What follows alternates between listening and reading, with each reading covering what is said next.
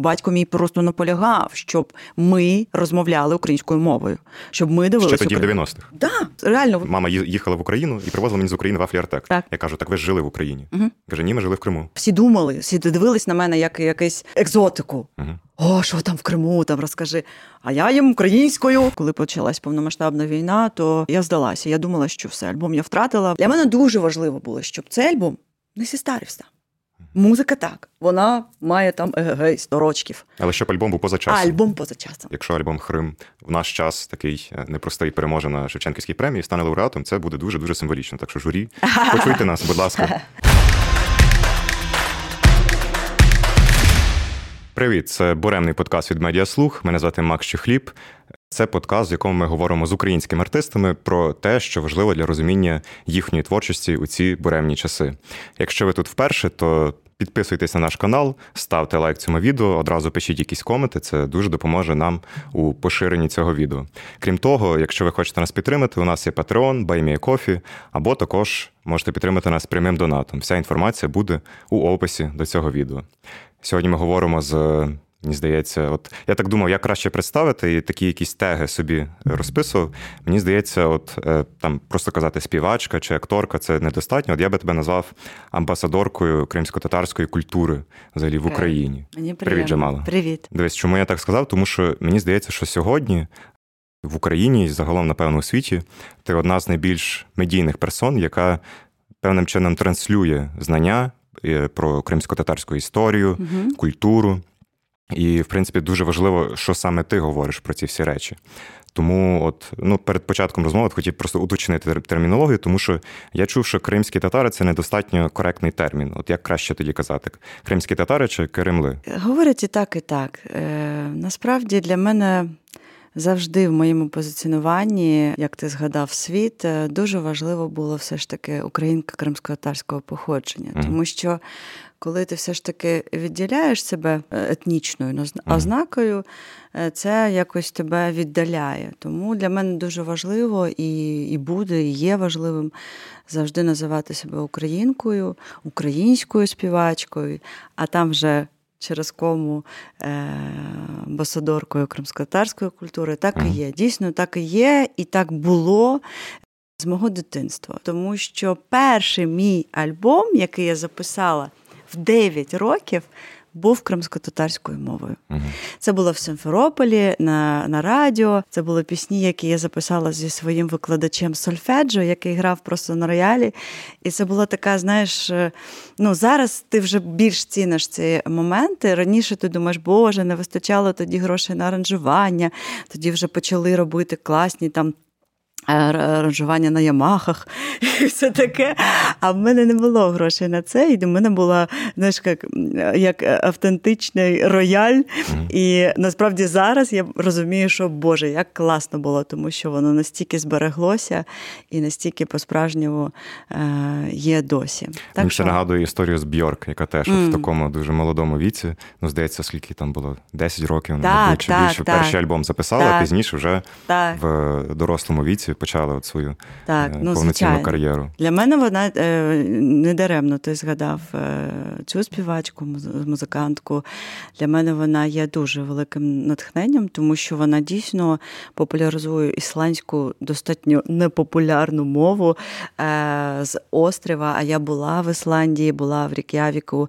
Знову ж таки, під час повномасштабної війни я співала там, збираючи гроші для українських дітей, for Kids організовували цей захід, концерт в прямому ефірі. Звичайно, запрошували так само Бьорк, але вона Промовчала тоді, але от те, що я відчула, коли вже там опинилася, я відчула, про що вона. Знаєш, от коли ти все ж таки більше знаєш історію просто музиканта, а ти знаєш країни. Е, да, ти знаєш точно, от, от про що вона співає, що співається в Йозі, або що співається в інших її піснях. Ти бачиш цей гейзер, цей мох і угу. так далі. і так далі. Тому е, до чого я веду, що оці бриджі, які нас пов'язують пов'язують з дитинством, вони ну не раптові. І е, те, що мені хотілося, ти знаєш, ем, мені хотілося постійно ретранслювати Крим, якого я не знала, Крим, якого я не бачила, Крим, про який я мрію. І це настільки глибоко в мені, що тому це дуже якось дуже природньо зі мною все. І тому я ретранслюю це і для України, і для світу. Ну, Ти доволі часто кажеш е, цей вислів Крим, якого ти не знала. Угу. Я читав, що ти народилася в Киргизькій республіці, потім ви сім'єю переїхали до Мелітополя. Угу. Тобто до Криму ти потрапила лише, здається, наприкінці 80-х років. Це був четвертий клас. Я чесно не пам'ятаю роки от mm. з цифрами. А які які в тебе були перші враження, от коли ви із сім'єю повернулися до Криму? Що це для тебе було? Які це були емоції? По-перше, я точно знала, я повернулася на батьківщину, тому що е, мій батько і взагалі в сім'ї мене виховували таким чином, що так сталося. Да, Такі були обставини, що була депортація, і батьки мого батька вже жили в Середній Азії, були депортовані в Середню Азію в 44-му році. І я є як, як продовження е, свого роду, вже як наслідок того, що відбулося. Тому батьківщиною свою завжди я вважаю і вважала Кримом Кучу-Козень. Кучу-Козень це таке маленьке-маленьке село Малорічинське біля Алушти. Знаєш, це це той самий випадок, коли там за годину одна машина проїхала. О, прикольно. Ну, типу, і це, це реально треба відчути, наскільки це було. Таким селищем, наскільки там було мало ще тоді по кримських татар, бо вони так поверталися важко. Було, ну, Я пам'ятаю, що я приїхала додому, була якась стара груша. Е, батько наступного дня е, її е, зробив і почав будувати будинок, тому що ми купили просто жахливий. Дім більш більш схожий на сарай, але це єдине, що нам тоді світило. Як як тоді до вас ставилися загалом в Криму, як до кримських татар, які повертаються на свою батьківщину? Тобто на ем. той на, на той момент, мені здається, етнічний склад е, регіону він складався з українців, росіян. Угу. Тобто було складно, як ми вже розуміємо зараз, що взагалі може зробити пропаганда. Це жахливо, це настільки страшно, це най, мені здається, най найгірша зброя, яка тільки може бути. І чому нам зараз так важливо не тупити, реально, от не дозволяти собі не бути тупими, як ніколи. Всі два роки особливо, тому що ми маємо розбити всі міфи, які існували про кримських татар, про українців, про нашу історію. Ми та тепер знаємо, як ніхто, як вони можуть просто отак от назвати нас, не буду повторювати їх. Наративи, назвати нас, то е, закидати нас, і, і, і це поширювати через кінематограф, через музику, через книжки. Це жахливо. І тому, звичайно, так, ми приїхали в Крим, в якому було просто багато пропаганди. На кшталт е, кримські татари все ж таки ну, не все так однозначно. Угу. Все ж таки вони не просто так були депортовані. А чого? А того.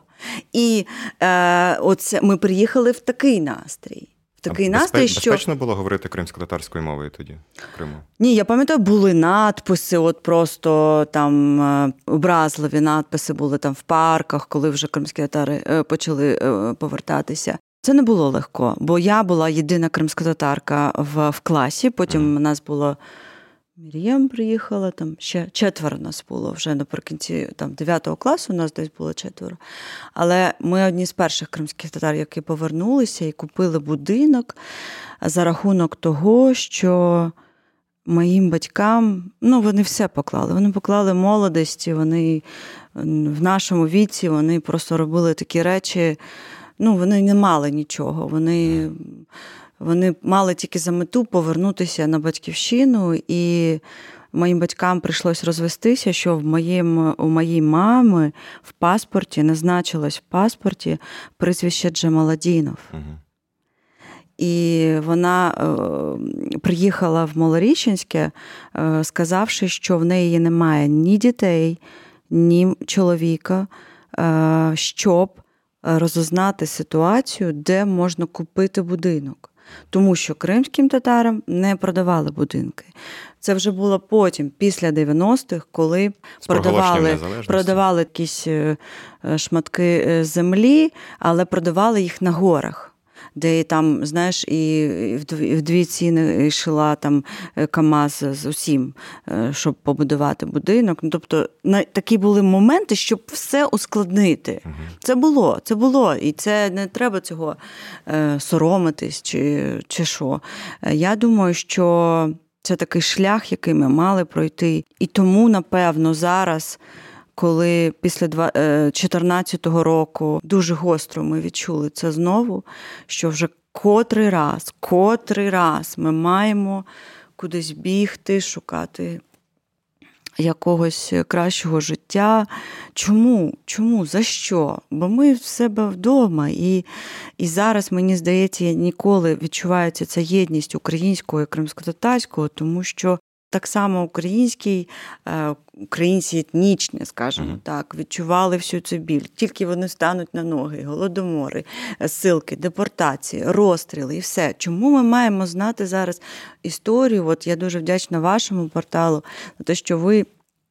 Так чи інакше, розповідаючи про сучасну музику, коли ви розповідаєте про історію, чому це важливо? Бо якщо ми не будемо знати нашого підґрунтя, нашого фундаменту, повірте мені, нас просто розкидати, розхитати.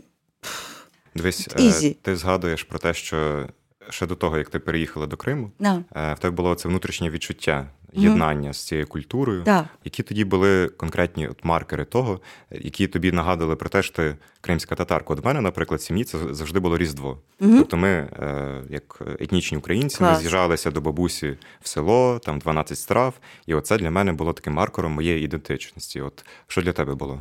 Аналогічно, в нас було на Різдво, в нас були е, мусульманські свята, це було е, Курбан Байрам, на якому збиралися теж е, рідні.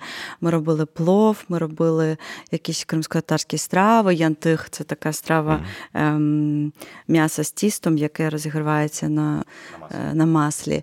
І це дуже смачно. І моя бабуся вона лікувала всі хвороби цим. Так, ухо вухо захворіла. Янтих, так. Е, так, нос біжить, треба янтих зробити. І, е, І це діяло, бо це такий, знаєш знаєш, ендорфін, який ти отримуєш від смачної їжі, і всі якісь там хвороби вже. Так, ми збиралися, і в нас була називалась така історія Топлашув. Це історія, в якій. Всі кримські татари, які колись мешкали в Кучу-Кузені, незважаючи на те, що вийшло в них потрапити саме в Малорічинське, чи не вийшло, вони приїжджали в парку, ми зустрічалися, ми робили концерти. І тобто там і були мої перші оці виступи 8-9 років е, з акордеоном, коли батько грав, мати грала на клавішних. Так сталося, що в мене всі музиканти в сім'ї, і мені повезло з бендом, бо реально постійно був супровід. І отак, як ти згадуєш Різдво, я так само згадую ці е, свята, я згадую. Е, ці зустрічі, е, де знаходилась дуже часто, це така е, програма, можна сказати, де зустрічалися родичі, які довгий час не могли знайтися. І тому всі намагалися, це було в травні на Хидерлес, десь 7 травня і всі намагалися з'їхатися. Угу. Дивись, Вікіпедія пише, що твоя мати вона вірменського походження. Так, в, так? в моїй мами е, батько вірмен, а мама мами, а моя бабуся, вона. В неї є польська, українська а, кров. Так що я дійсно так, такий а, собі коктейль. А була вірменська культура в твоєму дитинстві? Якось від мами вона йшла? А, так як мама народилася в Середній Азії, і вона була сьома дитина е, в сім'ї. На жаль, я не знала вже дідуся по маміній лінії, і тому мені здається, що мамі не, ну, як би то сказати, дідусь мало передав, можна сказати, вірменського, тому що вона вже зростала більш такий радянський, да, радянський. Хоча з роками, звичайно, в неї і цікавість, і в нас дуже багато друзів вірмен. І і е, і пісні я знаю вірменські. Так що ну, дійсно е, мікс таких різних культур е, завжди був. Потім ще я дуже зацікавилася фольклорами різних музик. Ну, Перед цим був ще там джаз і ритм блюз, а от потім вже була така фольклорна музика різних різних різних народів. І це теж від батька. Від батька, тому що він слухав дуже багато східної музики. Я так думаю, що Крим, мабуть, на той час, як і решта України, і взагалі е, весь цей пострадянський простір він був денаціоналізований, мабуть. Е, і там українцям е, більшості там в великих містах їм була незнайома українська культура, такою, якою вона насправді є традиційною. Тобто для більшості це було щось таке дуже так примітивне. Так і є. Оця шароварщина, про яку так багато говорять. Тому хотів от запитати, коли ти взагалі вперше познайомилась з українською культурою для себе, як це було? І чи це була така культура більш, знаєш, е, шароварна, чи це було щось для тебе таке от прям відкриття, якась традиційна пісня? Щоб зрозуміти, звідки мій патріотизм, а це не просто таке голосне слово. Я дуже. Ну, я потім можу пояснити, про, про що я, але е, ми, по-перше, дивились українське телебачення. Так, в нас звичайно українською мовою. Українською мовою. Так, в нас було там ОРТ, НТВ, що там всі оці канали були е, в Криму. Але ми дивились українське телебачення, і батько мій. Батько мій просто наполягав, щоб ми розмовляли українською мовою, щоб ми дивилися. Ще тоді Украї... в 90-х. Да. Ви от реально ви здивуєтесь, але українська мова для мене була не тоді, коли я приїхала в Київ. Так, звичайно, я в 17 років вступила в вишку, типу, консерваторію, академію музичну. І всі думали, всі дивились на мене як якийсь е, екзотику. Угу. О, що там в Криму, там розкажи. А я їм українською все, я і все писала. В мене був останній іспит на вступних е, простуса. Ну, тобто, я коротше, я сильно була в темі, і, звичайно, в мене була дуже е, така спільна. Дружба е, з Ніною Гаврилівною, вчителькою української мови і літератури, вона дуже мене любила. І я любила літературу, і мене краще виходило, ніж математика, хімія, фізика і все це. І навіть мені там трошки прощали цей момент, тому що там була в мене тройка така. Е, от все, що гуманітарії, там, звичайно, в мене краще йшло. Але от та українська. Українська історія для мене була важлива. І чому зараз мене дуже тригерить і бісить, вибачте за слово, коли я бачу, що, наприклад, там виставляють як е, один із головних символів Криму Ластівкине гнездо. От я хочу задушити в цей момент, вибачте, тому що я знала ще в дитинстві, що, наприклад, село Кочукозень і Хорозень, яке ем, вони поряд, Сонячногорське, е, саме там Коцюгинський написав свою книгу на камені, а не про те, що ви кажете, що там Пушкін був, і це все. Тобто я ну, коротше, цікавилась більше цим. І і те, що ми маємо навпаки вип'ячувати, вибачте за слово, але має бути якась контрпропаганда. Ми маємо вип'ячувати Ганський палац, якийсь знову ж таки того ж Коцюбинського, який знав кримсько-татарську і володів її вільно. Е, а ми ластівки на гніздо. Здрасті, приїхали. Ну, типу, це ж російський символ. Е, після того, як е, ці всі там російські. Е. При Російській імперії вони їздили в Ніцу, вони їм подобались. І ми ми тепер маємо тут тобі Лівадийський, тут тобі Воронцьовський, тут тобі Ластівка на гнездо. Що? Ну ви серйозно? Це навіть по назвам не гармонійно з Кримом. Ну, по назвам. 250 пам'ятників Пушкіна. Нащо? З Леніном поряд вони там Дивись, стоять. А твоя сім'я і твоя родина вони були, скажімо так, ознайомлені з, наприклад, кримсько-татарським рухом за свободу. Тобто, мої батьки? Да, твої батьки. От, в кінці 80-х там ж активно вже діяв Мустафа Джемілів. От, я, от чи була присутня ця політика в вашій звичайно, сім'ї? Звичайно, звичайно, повір мені, мій батько. Я думаю, що мало хто зараз знає, що таке слово самозахват. А самозахват це то, коли кримським татарам нічого не давали, не повертали, звичайно, їх історичні будівлі, де були в них документи. Музична школа, де я навчалась, це був двохповерховий. Величезний кримсько-татарський будинок з балконами, з каміння. Ми там навчалися. Орієнтальна архітектура. І люди прийшли, приходили, в них були документи, і їм нічого не давали. І мій батько ходив на самозахвати, на мітинги, на 18 травня в Симферополь. Я їздила завжди, я була поряд, е, бо цей двіж був постійно. Палатки, ночувати, голодувати, не спати. Це все було в моїй родині. А в родині мого чоловіка ще більше бо в нього батько е, навіть сидів за за свій активізм, за свою позицію, за боротьбу. Е, він був дисидентом, Кадиров. Так? Дисидентом був. Так, він був дисидентом, і мій чоловік і я ми точно знаємо, що таке боротьба за е, власну землю, за власні права, за мову. І Ну, це це, це стало нашим таким життям. Яке ставлення було, от якщо брати загалом, українських татар до українців у ті роки, починаючи з 90-х? Тобто ми поговорили, наприклад, про твою mm-hmm. сім'ю, mm-hmm. Е, і ти кажеш, що у вас батько він примушував вас вчити українську, так. розмовляти. Так. А як було в інших сім'ях. Тому він що в мене є в мене є одна історія ага. про моїх кримсько-татарських друзів, але я хотів би спочатку почути, як ти вважаєш. Він сам намагався говорити, але ми так смія... ну, сміємося дуже, коли він розмовляє. Ну, Ми намагаємось триматись, але е, в нас е, ну, яке ставлення. Ну, я навіть це, не знаю, Скажімо як так, зручно, це було позитивне, нейтральне? Чи... Звичайно, позитивно. І більше того, навіть ті українці, які постійно там хотіли знайти якісь е, типу погрішності в наших відносинах, відносинах історично, типу, на кшталт там ви наших дівчат там колись забирали, там ще щось історичне. А ми навпаки, ага, а дружби було більше. Угу. Між кримськотатарами, кримськими татарами і українцями було більше. Ніхто. Один важливий момент. Просто задайте собі питання. Ніхто не зарився на чужі землі.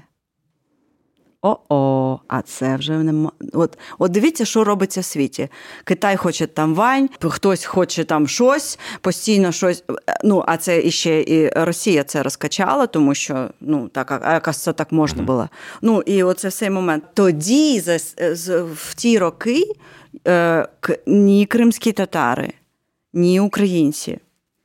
Вони не ніколи не захоплювали не, землі. Не захоплювали землі. А це вже багато означає. Дивись, у мене просто є друг, він кримський татарин. Е, ми з ним так ну, просто розповідав про своє дитинство в Криму. Mm-hmm. І він каже: От е, ти знаєш, для мене Україна завжди була пов'язана з вафлями Артек.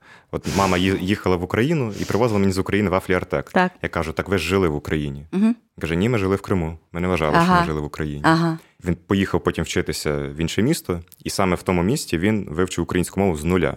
Я кажу, а ти там не чув якось по телевізору? Так, так. Він каже: ну ні, тому що у нас там переважно там російські канали були, mm. всі ці речі. Тобто зараз він навіть е, для себе вчить кримсько-татарську мову, тому що він там каже: Я знаю тільки кілька фраз, бо ми там спілкувалися російською ми всі там, з однолітками. Да. Тому от е, постає питання, як е, як тоді е, інші кримські татари, загалом як народ, як вони ставились до України, і чи було це відчуття, що от ми живемо от саме в українській державі? Слухай, я буду казати за себе, за свою сім'ю. Я не можу сказати за всіх, але точно моє оточення і мої близькі друзі, родичі. Тобто активні, активні учасники да, спільноти.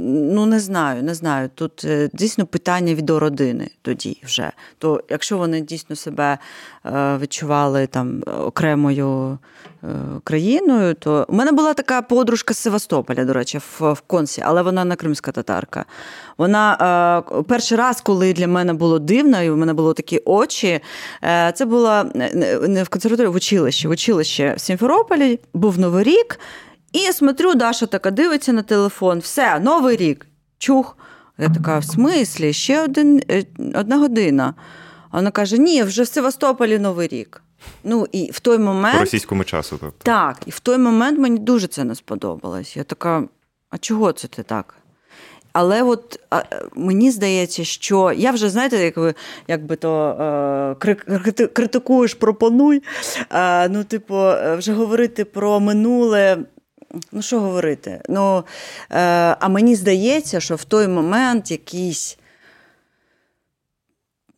дуже багато було втрачено. Мені дуже хотілося, щоб е, ще більше українців е, приїжджали в Крим, заселялися там, бо дійсно було достатньо е, багато людей з Росії, і вони приїжджали відпочивати, вони купляли там собі будиночки.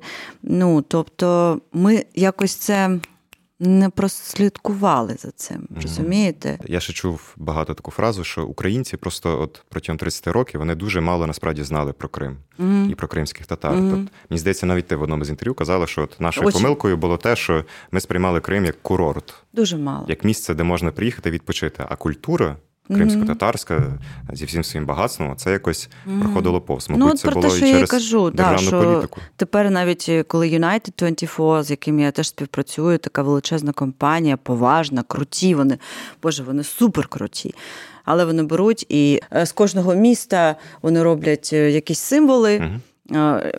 Цими іграшками Лего так, так. і роблять з Криму символ Криму.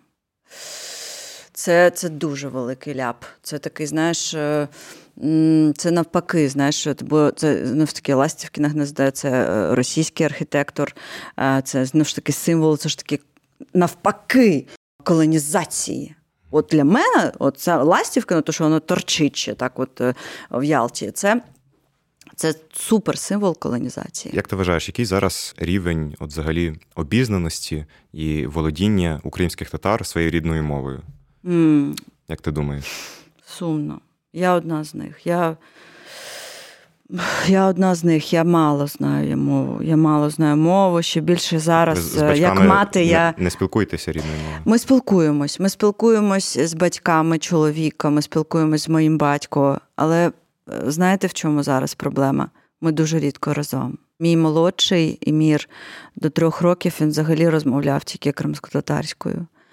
А зараз в нього там такий, зараз вони живуть в Варшаві з батьками чоловіка, і вони розмовляють польською. Навіть Сілім, якому зараз вже три, його першою мовою, можна сказати, була польська. Бо вдома ми розмовляли кримськотарською, українською, російською, англійською, а ще й турецькою, бо вони спочатку війни були в моєї сестри.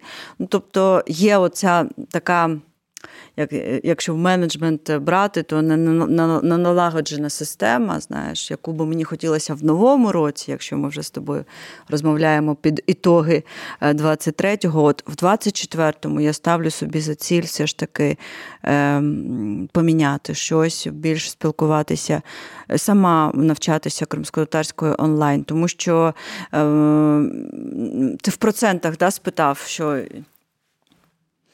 Ой, навіть умовно, навіть, умовно. навіть страшно сказати, страшно.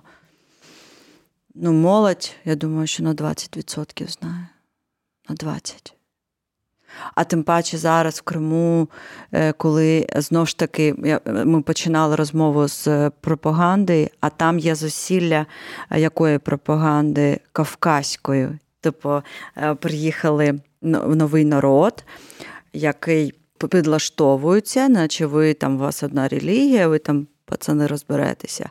Але ж Кавказ несе іншу культуру, іншу музику, в них навіть інші біти, в них інший ритм. В них... Ну, навіть коли я от записувала альбом Хрим. Крим, то для мене дуже було важливо автентично зберегти всі інструменти, які були саме притаманні кримськотатарські. Так, я могла взяти і дарабука для східна, і там е, різні перкашини, які дійсно е, зараз е, більш в ходу, там, коли ми подрозуміваємо собі східну музику. Але ні, я хотіла даре, а даре це дуже рідкісний саме кримськотарський інструмент. Це дуже велика була заморочка, тому що він взимку постійно е, сідає, він не інтонує.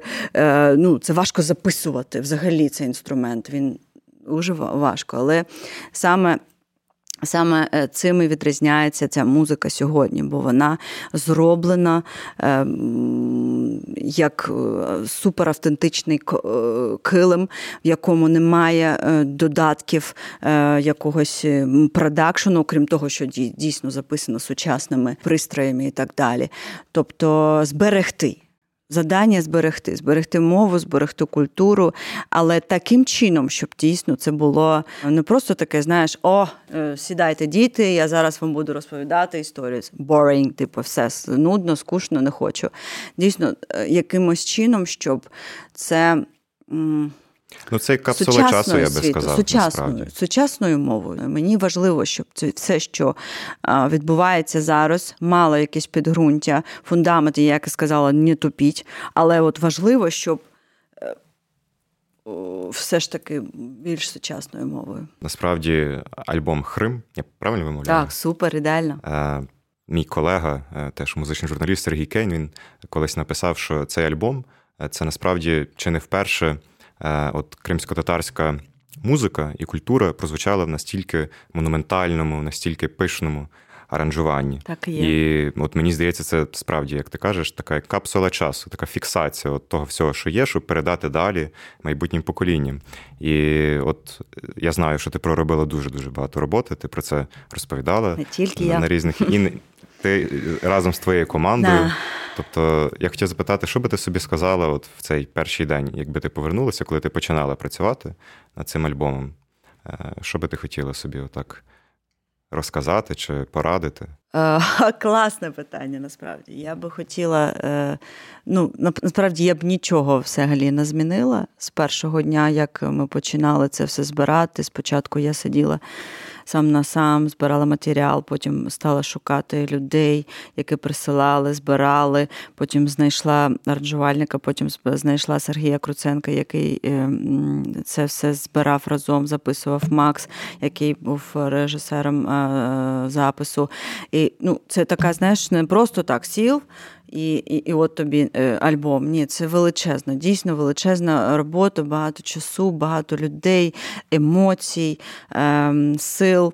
І, Скільки і... загалом часу пішло на всю всю роботу разом з підготовкою, записом, Ой. зведенням? Це ж ви здається, ще в 21-му році починали працювати так. цією командою. Ну, е, е, починати над аранжуванням ми поч... десь десь 21 вересні, напевно, чи напевно раніше. Боже, я, е, вибач, я вже забула реально, але це дійсно 20, 21 11 вересня ми зібралися.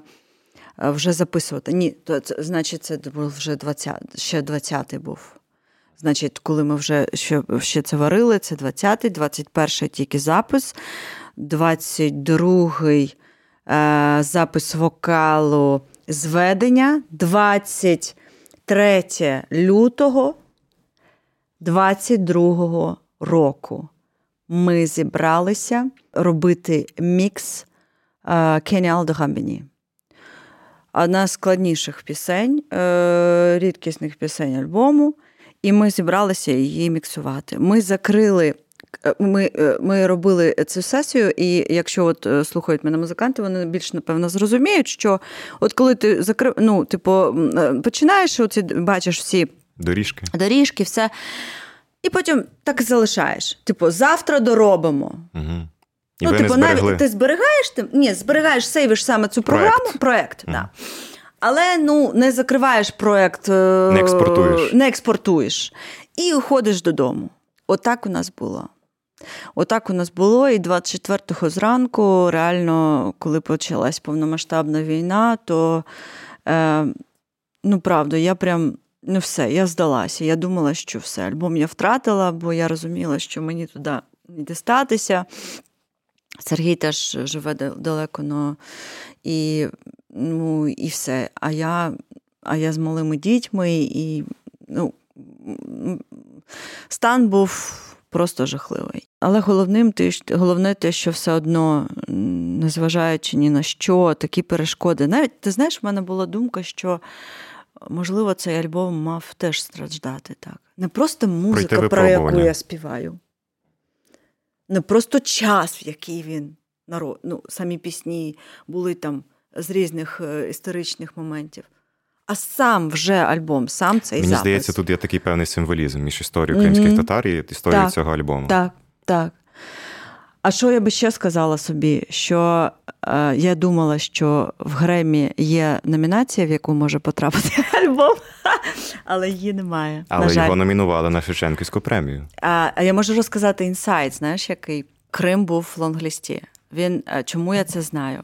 Бо я Е, самі академіки, цих 13 тисяч, вони скидували мені запрещенку, вони скидували мені скріншоти з екрану. Ну, я, на жаль, ну я можу тобі тільки показати, але, на жаль, е, не можу це публікувати. Але вони скидували мені, що альбом там є, і вони за нього голосують. А що сталося? Що сталося?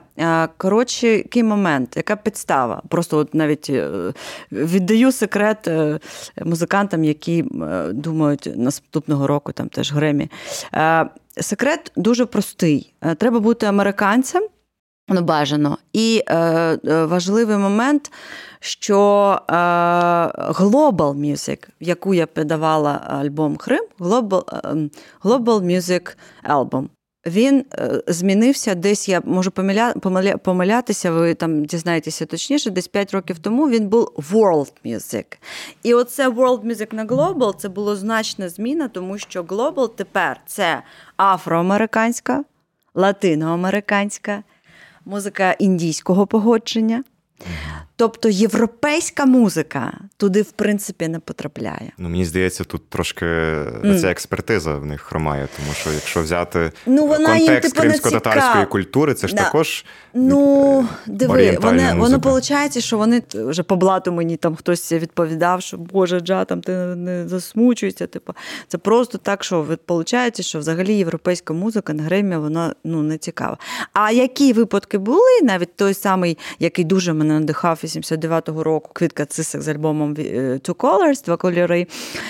Бо вона теж була американкою, і вона робила взагалі це з американським продакшеном. Тобто там є такий все ж таки момент.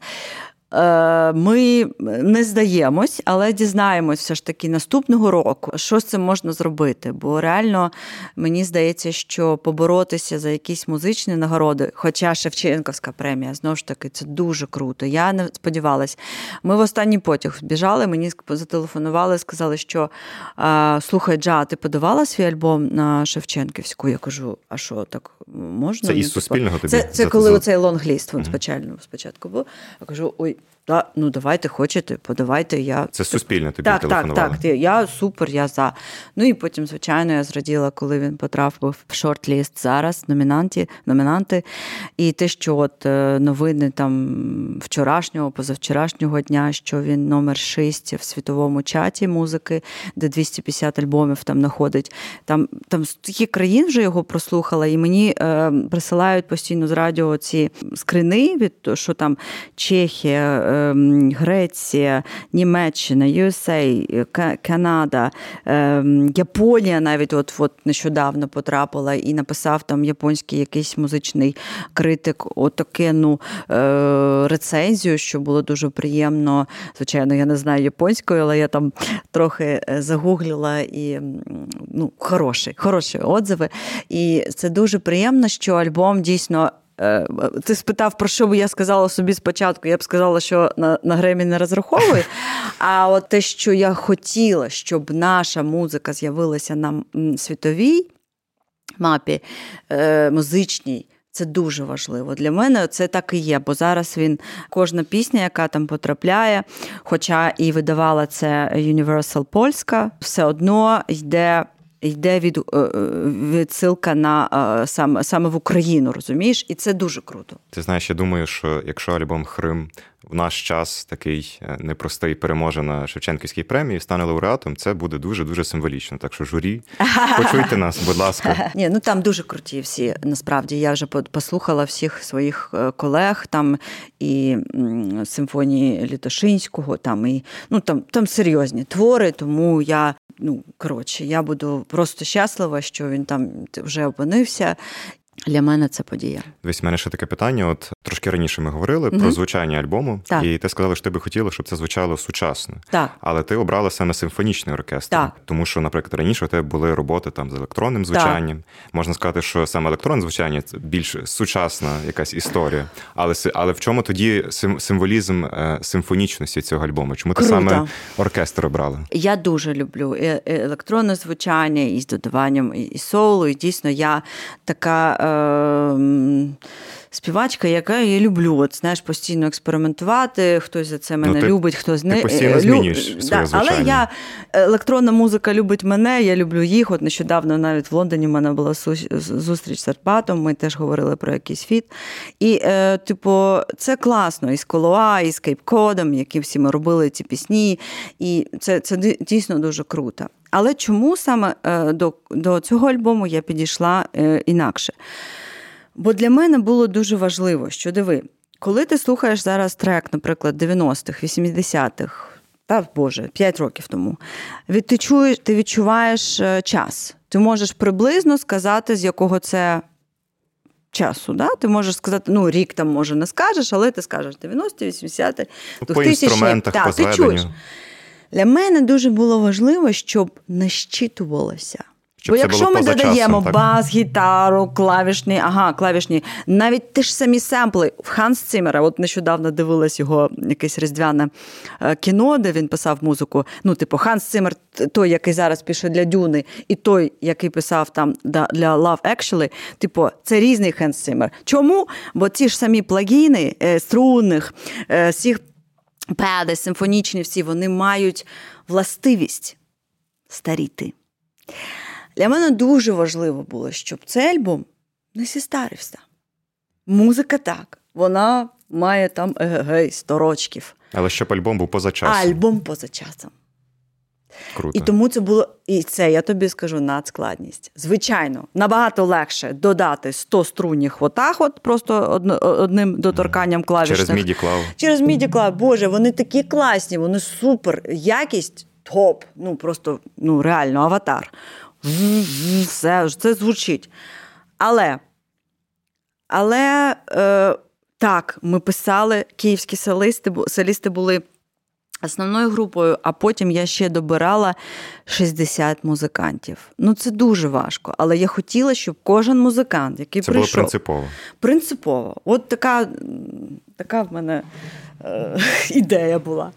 Е, і, Щоб все було е, аналогово. Так, і я хотіла, щоб аналог, аналог, аналог. Єдиний, ні, два два були треки. Це outro, який включає в себе звучання бомб, ракет, обстрілів, які відбувалися в Бучі Маріуполі.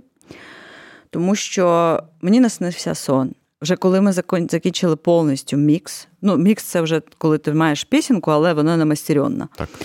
І я кажу: Сережа, ти знаєш, мені здається, що це так було. Ну, там немає в цього, в цій музики війни, да? Але так було б чесно показати слухачеві, що пережив цей альбом.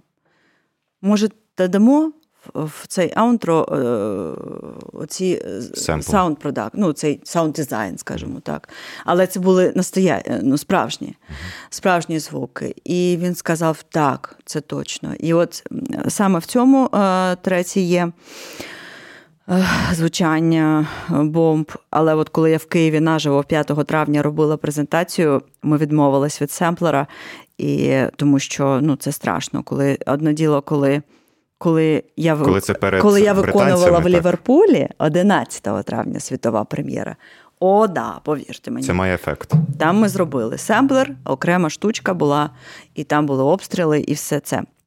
А от коли в Києві все ж таки це було більш того, за 20 хвилин до початку ми взагалі там думали, що нічого не ну, не відбудеться, бо ми всі були бомбосховищі, і просто е, над нами е, дрони літали, і це було ну таке.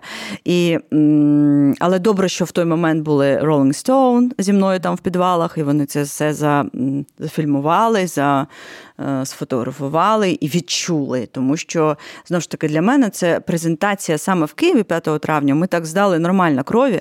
Але для мене це була така більш, знаєш, як акт супротиву. Не просто презентація альбому. От, дивіться, які ми молодці, оркестр зібрали і все. Дійсно, е, те, що от подивіться, як ми, ми нас вбивають, а ми зберігаємо. От такий момент.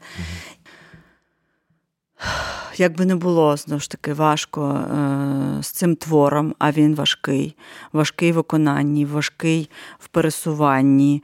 Ну, Це як окрема така, знаєш, як сайт-проект можна враховувати, тому що е, знову ж таки в Ліверпулі, коли ми приїхали з BBC Philharmonic Orchestra, спочатку вони такі всі були на знаєш, на на дистанції. Типу, ми ніколи такого не грали. А потім, як бачили, як вони просто змінювалися за одну репетицію, вони вже плакали, вони ставали частиною. І після вже концерту казали, Боже, куди ми їдемо далі? Ми хочемо. Я кажу, Боже, я дуже хочу, але ви дуже дорогі. Ну, коротше, але це це все влаштовувала ліверпульська е, адміністрація. Вони самі хотіли, вони самі е, все це. Тобто британці, поки грали, вони провідчували цю духовність. Так, оце можна сказати, що ну, типу, е, якби, ну, скажімо, відверто, да, без цих британських грошей це б нічого не відбулося, бо вони саме були ініціаторами, і вони дуже наполягали, щоб це була, не дай Боже, там е, ніде не співала світова прем'єра. А коли я сказала 5 травня Київ, вони так дуже типу, ні, це все не підходить, тоді в нас буде не світова. І я тоді сказала: так, давайте так, я не зіграю в Києві одну пісню. Я, коротше, все вдалося. Я не, я не зіграла Баркельсі. Але я е, зіграла дещо е, більше. Я навіть в кінці концерту я зіграла верші мій верші в, в тому ж саунді, що і весь альбом Хрим, даби показати цю спорідненість знаєш, е, мелодії, як, наприклад,